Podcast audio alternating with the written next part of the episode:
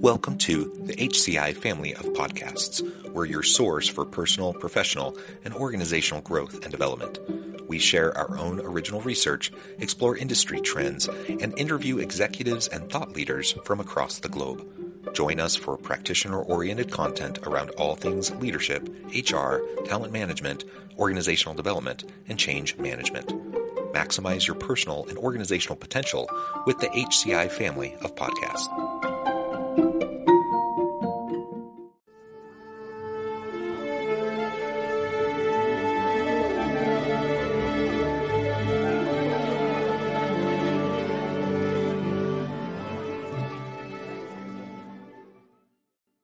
Jennifer McCollum, welcome to the conversation today. It's so great to be here with you too. Thank you for having me. It is a pleasure to be with you. Where are you joining us from? The Washington, D.C. area. That's where I have oh. made my home for nearly 20 years. Well, great. Uh, Angela Schill and I, we're both here in Orem, Utah. And uh, today we're going to be talking with Jennifer uh, about the benefits of women led companies and women leaders and some of the positive outcomes that come from uh, really embracing that and how to overcome some of the systemic challenges that sometimes face uh, women in the workplace. I'm going to start by just sharing Jennifer's uh, bio with everybody. Jennifer McCollum is on a mission to create better leaders and workplaces by advancing women and promoting inclusivity. She's an accomplished CEO, speaker, and consultant, and the author of the new book, In Her Own Voice A Women's Rise to CEO. This book uses data and personal stories to shed light on the unique challenges women face on their journeys to leadership, providing actionable insights for aspiring leaders and organizations. She has presented on hundreds of stages, podcasts, and webcasts across the globe and featured in the Wall Street Journal, Fast Company, Forbes, and Psychology Today. And that's just a snippet. I could go on and on about uh, Jennifer's tremendous background. But Jennifer, I'll pause there. Anything you would like to highlight by your by way of your own background before we dive on into the broader conversation? Well, only that as as a woman leader, you know, I have gone through multiple decades of seeing the progress that we've made. I, I started my career in the, the 90s, and it was really difficult to be a woman in leadership then. Uh, into the 2000s, now up into the 2020s, things have gotten a lot better. I think the challenges are just changing. They're less overt in terms of discrimination or harassment and they're more nuanced. And so Linkage, the the company where I have been CEO for the last five six years, is on a mission to change the face of leadership. So I have been privileged to be both a a, a woman, a leader, an executive in an organization dedicated to advancing women and other underrepresented populations. I have so many questions for you. I think I'm I'm curious though. we've heard your bio, but can you tell us more about your background and what led you to where you are today so that we can kind of get a, a context for what you're doing now? I would love to. And, and I will say, when I was in college, I was pretty clear that I wanted to be a broadcast journalist. My dream job was to be on the Today Show as the co host. I then pivoted uh, through graduate school and into the early years of my career in public affairs and communication. So that public and media relations, just the other side of the news media, the, the group that is influencing the news media. And what I realized through the first eight or 10 years of my career was that, you know, while I was really good at my job, it was always about kind of propping someone else up to mm. say the right thing, to do the right thing. And I was always in the background. And I found myself realizing that my passion and my purpose weren't necessarily aligned to the work I was doing in the world. I mm. became really interested in team effectiveness and individual leadership effectiveness and organizational development. And, and while I was at the Coca Cola Company, they helped me pivot my career into what I've been really doing with increasing levels of responsibility for the last 25 years. And that is helping leaders, teams, and organizations become more effective to fulfill their potential. And so I did that through a series of entrepreneurial opportunities. I had my own consulting firm for eight years. Coca Cola was my first client. And then mm. I moved into about 15 years of leading and managing and running businesses in the leadership space at professional services companies like CEB, which was bought by Gartner, and um, Korn Ferry, and then most recently at Linkage. Wow. That is amazing. And and I'm sure that you've had, I, I, I can just imagine the experiences that you've had from the 90s walking through this process and that you've collected so much data, which I imagine is in your book. The... Well, there's a lot. what I love about the book, Angela, is that it is grounded in a lot of research and data both mm-hmm. linkages data. We have been gathering perception data of women around their organizations for more than a decade. We have nearly 20,000 women in our database, but we also are tracking individual capability of women as perceived by themselves, their managers, their peers. So 360 data. And we look yeah. at both of those data sets and we can really surface some of the trends that frankly have been pretty shocking. And we'll, we'll talk some more about those. But we're also tracking external data. What's happening in the in the world related to pay equity, as an example, or the statistics of women in leadership uh, ranks all the way up to the CEO. But yeah, things have changed a lot. And I do write in the book about the experience of being a woman and a leader through all of the decades of my own career. But we also tell the stories of other women who have risen to the C suite because I think it's important to learn not only the data, but also the stories of how women have experienced the challenges and how to overcome them, most importantly. And I think that's where, you know, maybe all of our interests are. For me, that's the interest of we have this information. And I, like you said, it's changed. So I'm curious to know, you said we'll talk more about this, but what are the changes in the, in what's going on in both individual elements of leadership for women and systemically as well? And then um, how how to sh- make the shift. And the people who are kind of blazing the trail like you what what has been helpful and as things have shifted how how does that help me to shift? Because Ooh, that's a big question. Let's see sorry, if we can let, let, i'm trying let, us see if we can break we can it down a little bit. Sure. so so when we talk about how things have shifted most often we're talking about external bias and while it is very obvious that it has gotten better, it still exists. So I mentioned pay inequity. Mm-hmm. Um, there is still it is still very real, um, even for for white women, but even more importantly for Black, Latin, other um, intersections of race and ethnicity.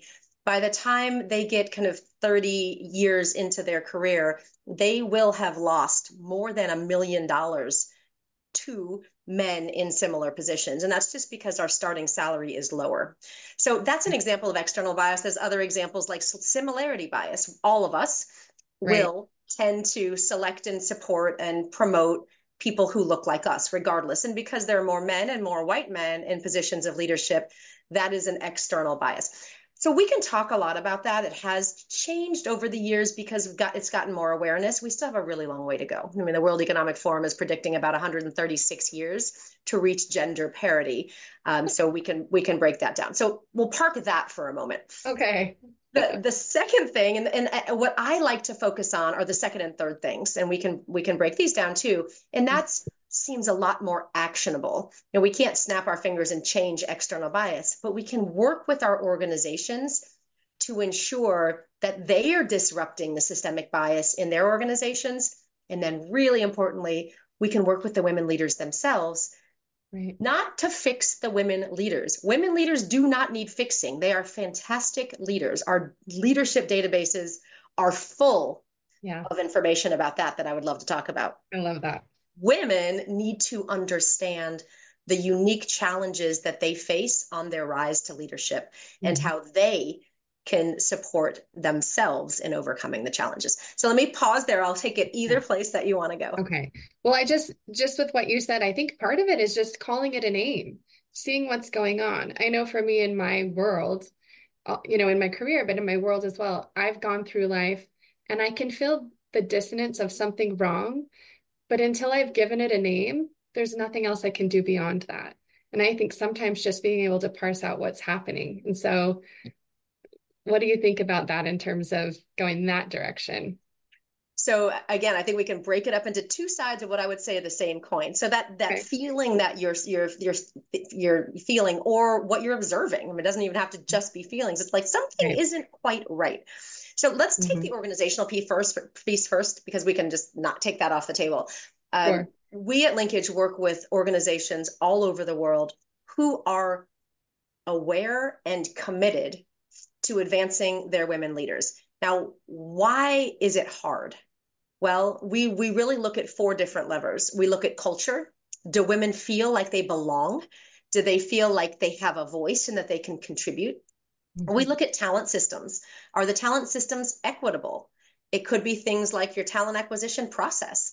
You know, do you have gender and race? Frankly, do you have balanced um, a, an approach to talent selection? It could be promotion. It could be pay. It could be succession. So all of these talent systems tend to have underlying biases Mm-hmm. And organizations that are aware of those will work on that. The third piece is is uh, is probably the hardest one, and that's executive action and commitment. So there there are organizations full of really well intentioned leaders. Most 70 plus percent of our senior leadership in our organizations, at least in this country, it's, it's it's often worse in other countries, are men. Mostly are white men, and I have found that most of them are very well intentioned they just don't know how to be part of the solution. Right. So we actually work on it's not just saying the right things. It's what do you actually have to do behaviorally? What does it look like to be actively sponsoring women, using your power, using your influence, not only to point someone at the door, but to pull them through the door and ensure they're successful. So that's what we call that sponsorship. I was just going to say different from being an ally, right? Yes, yes. that's right. So we kind of tease apart what's an ally, what's a mentor, what's a coach, okay. and what's a sponsor. And for executives, we really work on sponsorship. And then um, finally, the fourth one, which kind of bridges to the next piece, is called leadership development. And we really tease this apart too. It's actually not leadership development for leadership development's sake. We actually all need to be more effective leaders across the spectrum of gender. This is leadership development unique to women because we know women face these unique hurdles. And um, again, that's why I always say it's not about fixing the women. It's about building awareness of this unique hurdles. Now, mm-hmm. development can be formal, you know, formal leadership development and training or coaching. It can be informal, things like access to stretch experiences. But when you say something isn't feeling quite right, there's is it not feeling right in the organization because of the four levers I just mentioned? Right. Or is it not feeling right because there's something inside of me that I that that I potentially could change if I better understood what was happening. So right. I pause there. I, both of those. I mean, for I don't know, John, if you want to step in here, but for me, it's both sides of that. But I because I think you know we talk about confidence for women. You say women leaders don't need to be. They're not the ones needing to be fixed. It's all these external things. And I think also internally we have this issue of confidence or being afraid of being con- you know conceived as pushy instead of just getting the job done. So i mean i'll let john or you both take over or yeah. Yeah. I mean all all really great points. And and uh, jennifer i, I appreciate that those four different aspects you were talking about start to get into those systemic issues um, that also influence all of this uh, which we can talk to more. Um, I wanted to, you know, to touch on the the the confidence piece and to talk talk about the sponsorship piece uh, a little bit. Um, you know, I'm aware of an organization just recently, you know, where they were making an, an executive hire, um, a super super qualified uh, female candidate who was passed over. Um, and another woman was chosen. So um, it, it's not like they just completely disregarded the female candidates uh, and the and the other female candidate chosen is a great person and a great great hire. Um, but you know it very clearly not as experienced not as senior not you know it, it was a little bit of a, of a head scratcher right? And so when when things like that happen then all of a sudden you know the, the person who is passed over is wondering well what's going on there? Uh, there can be a confidence issue um, some self-doubt going on um, but there can also be some question around what kind of biases were influencing the decision maker who is hiring for this executive role. Um, and you know did i come off as too too assertive? Did I come off as too pushy? Did I come off as, you know, all those things that women disproportionately have to deal with in ways that men just don't? Um, and in this particular situation, the the woman that was hired, great person, great hire in a lot of ways, but just a, a softer kind of quieter kind of a personality. And it, we just can't, we look around and we can't help but wonder, did that have a huge part to play in this?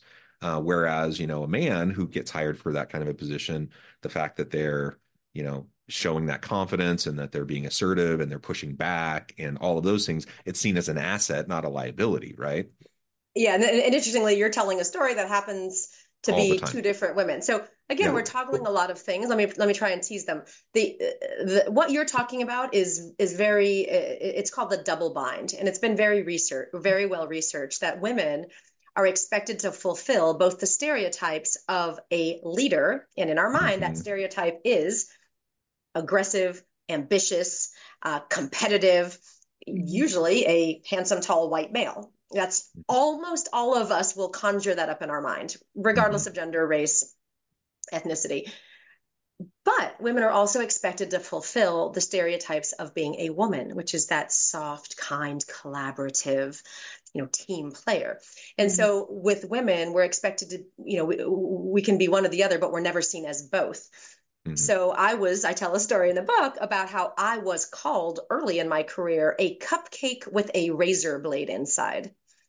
And the reason I was called that was there's a great story. You'll have to read it in the book. And it was on the Olympic torch relay. I was a Coca Cola manager, mid level manager. And I was so proud of this job. But I had to, you know, I had to be a team player and a, you know, a collaborator, but I also had to be fierce and competitive because we had to win the day against the Olympic organizing committee. There was always this tension. Mm-hmm. And and my boss thought it was hilarious, a, a, a British white man thought it was hilarious I was called a cupcake with a razor blade. And I didn't really understand it at the time. I was kind of devastated, but I wasn't really sure why. Was it a compliment? Was it not a compliment? Looking back, you know, 27 years later, it is such a perfect example of a double bind. I mean, would a man ever be called a cupcake with a razor blade inside? But here I am speaking around the world now, and women come up to me in droves at the end of any given keynote, and they'll say, I was just called last week. She's like a bulldog with a bone. I was called a, a, bulldozer in a field of daisies. I was called a dog with a skirt. It, you know, it's all of these. I, my voice was like a nails on a chalkboard and a raise. And you, you hear these things and you're like, my God, were are men ever called these things?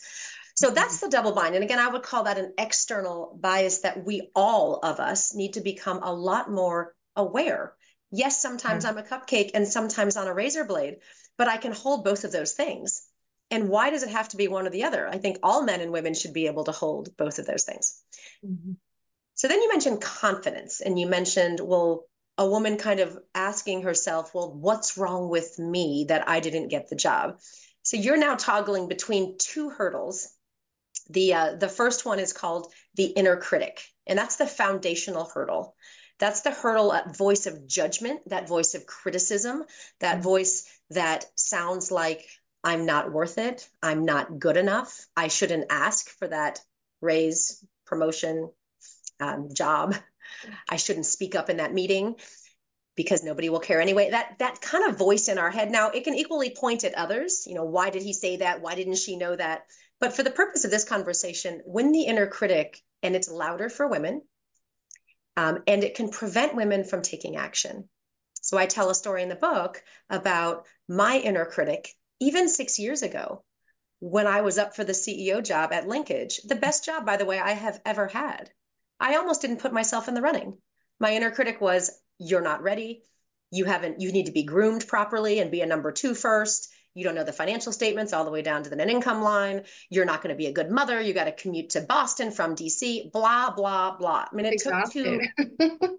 yeah and, it, and and and so we talk a lot about the inner critic amplifying all of the other hurdles so um, i'll talk about confidence next but i think that inner critic is a really important thing to raise because it can never be silenced but it can be quieted and i have gotten a lot better about becoming aware of it pausing and reflecting about what's happening in the moment. It just happened the other day.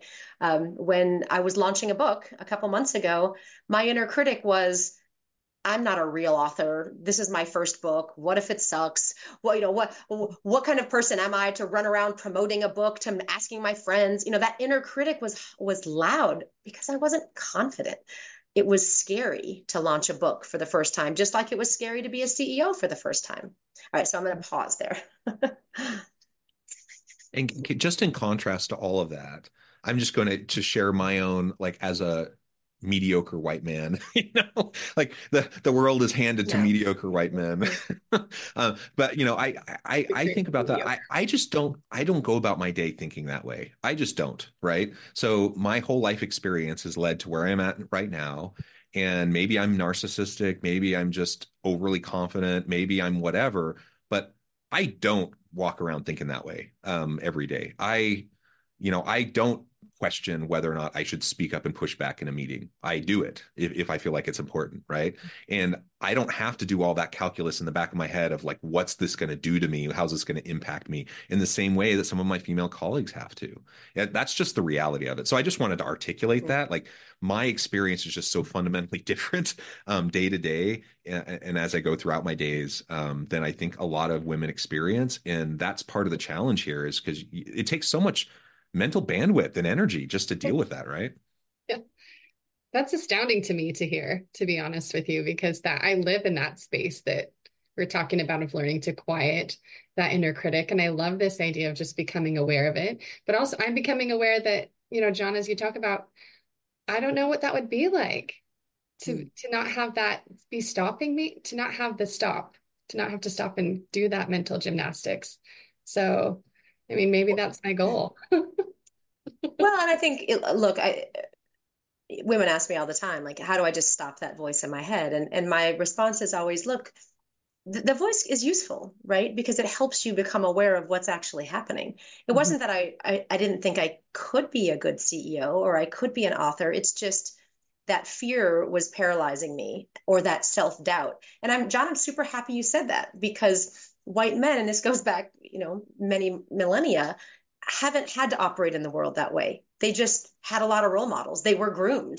They were thrown in and supported. Um, mm-hmm. you know, and, and so we have grown up, you know, even us as little girls, like, you know, be, you know, make sure that you're polite. You know, it's better to listen first. And, you know, and, and men haven't had those same constrictions put on them. Okay, so fast forward to confidence. And, you know, it's interesting the story I just told about, you know, my inner critic flaring when I was launching the book. And this was only a couple months ago. I had so many people supporting me. You know, way to go, Jennifer. We'll buy your book. We'll write an endorsement, blah, blah, blah. And then I had a one moment where one of our family friends texted my husband and said, Your wife is really out of control with her book promotion imho in my humble opinion right? And he was you know it, it, was the day we were trying to go for the amazon best new release. It was a really big deal. Mm-hmm. and yes i was engaging my network and he was helping me.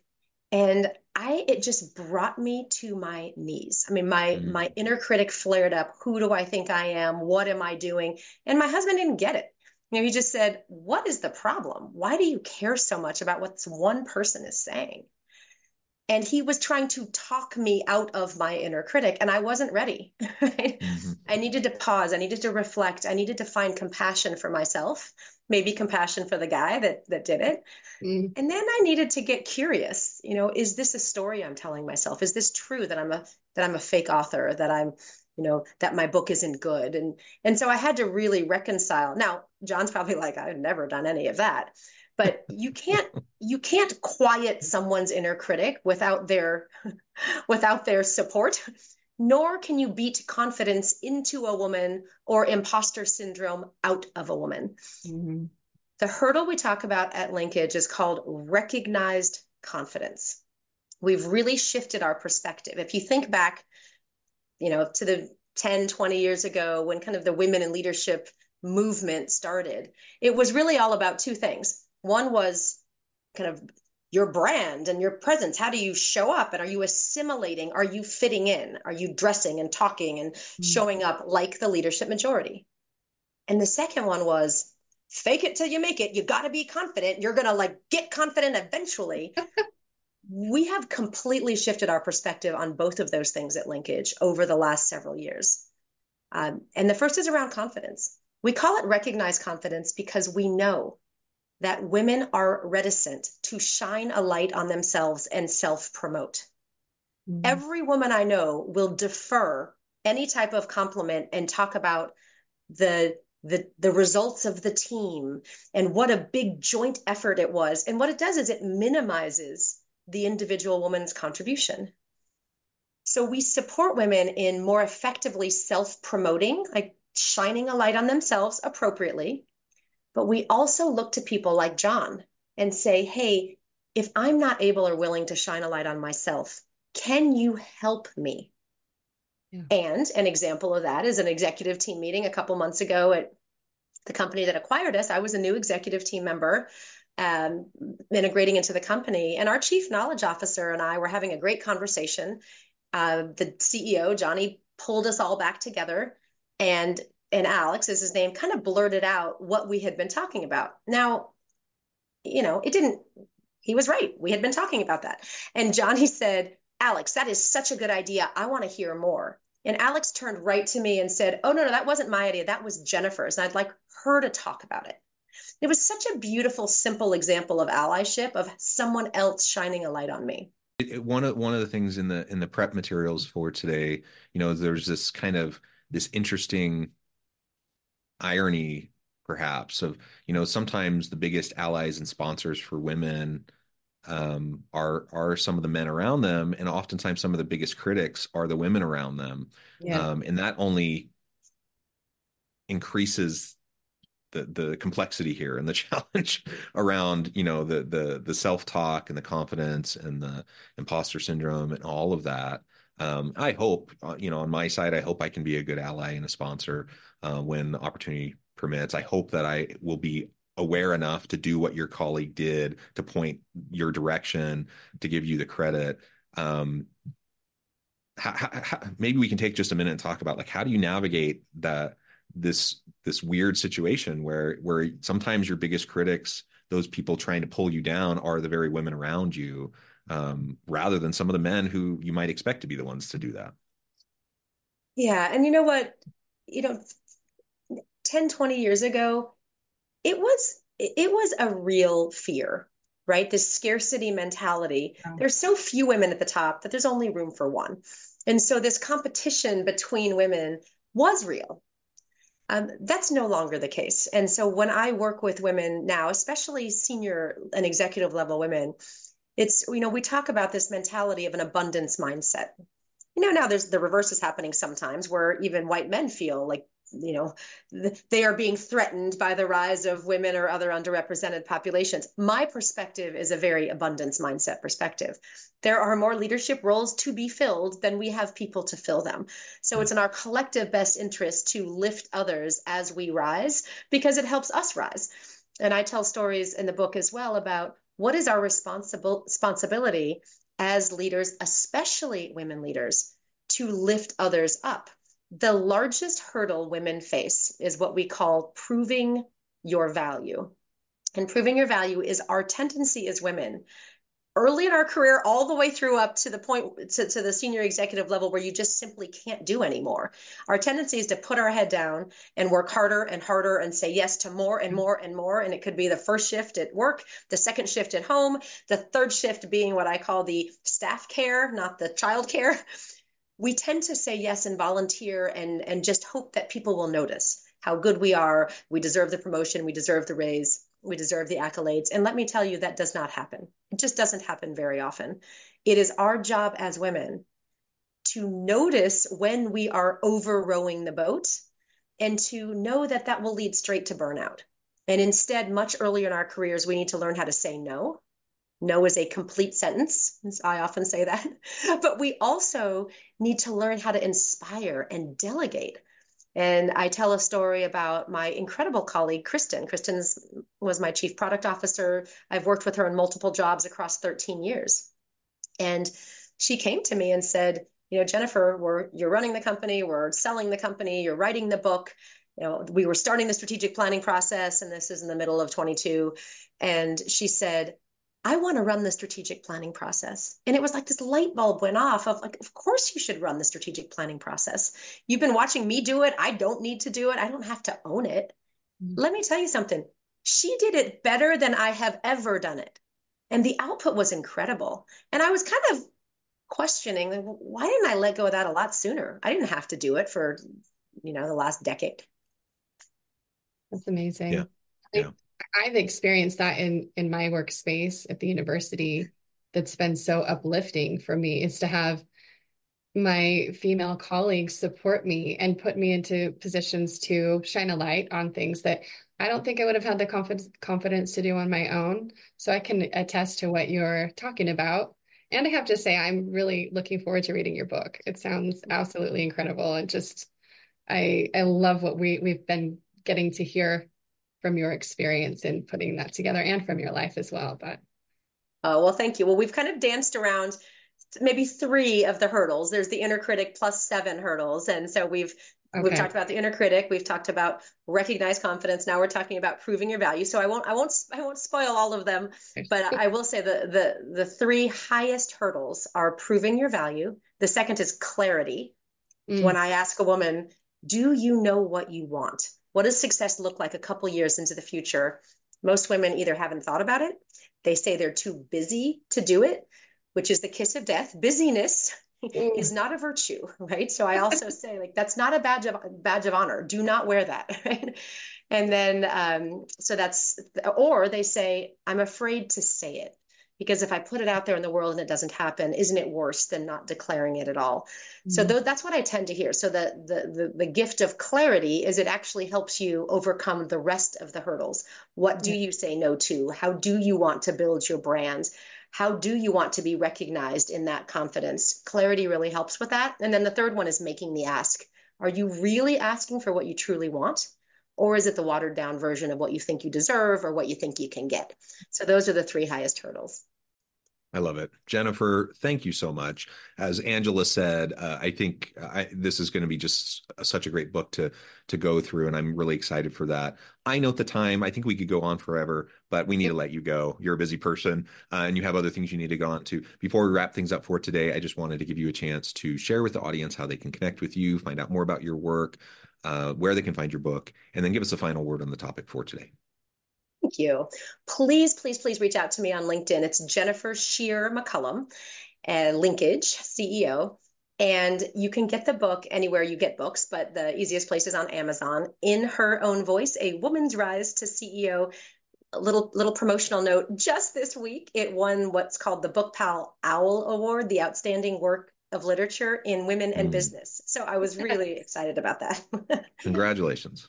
Thank you. And I guess the, the last thing I would say is that it, and I love how this conversation has, has danced from what's happening out there externally, what can organizations do about it, but critically, what can we do in, as individual women leaders or as men who support them? This to change the face of leadership, it's going to take all of us. Yeah, well said. Well, Jennifer, thank you so much. Angela, thank you. I encourage the audience to reach out, get connected, find out more about what Jennifer can do for you. Check out the book. And as always, I hope everyone can stay healthy and safe. That you can find meaning and purpose at work each and every day. And I hope you all have a great week.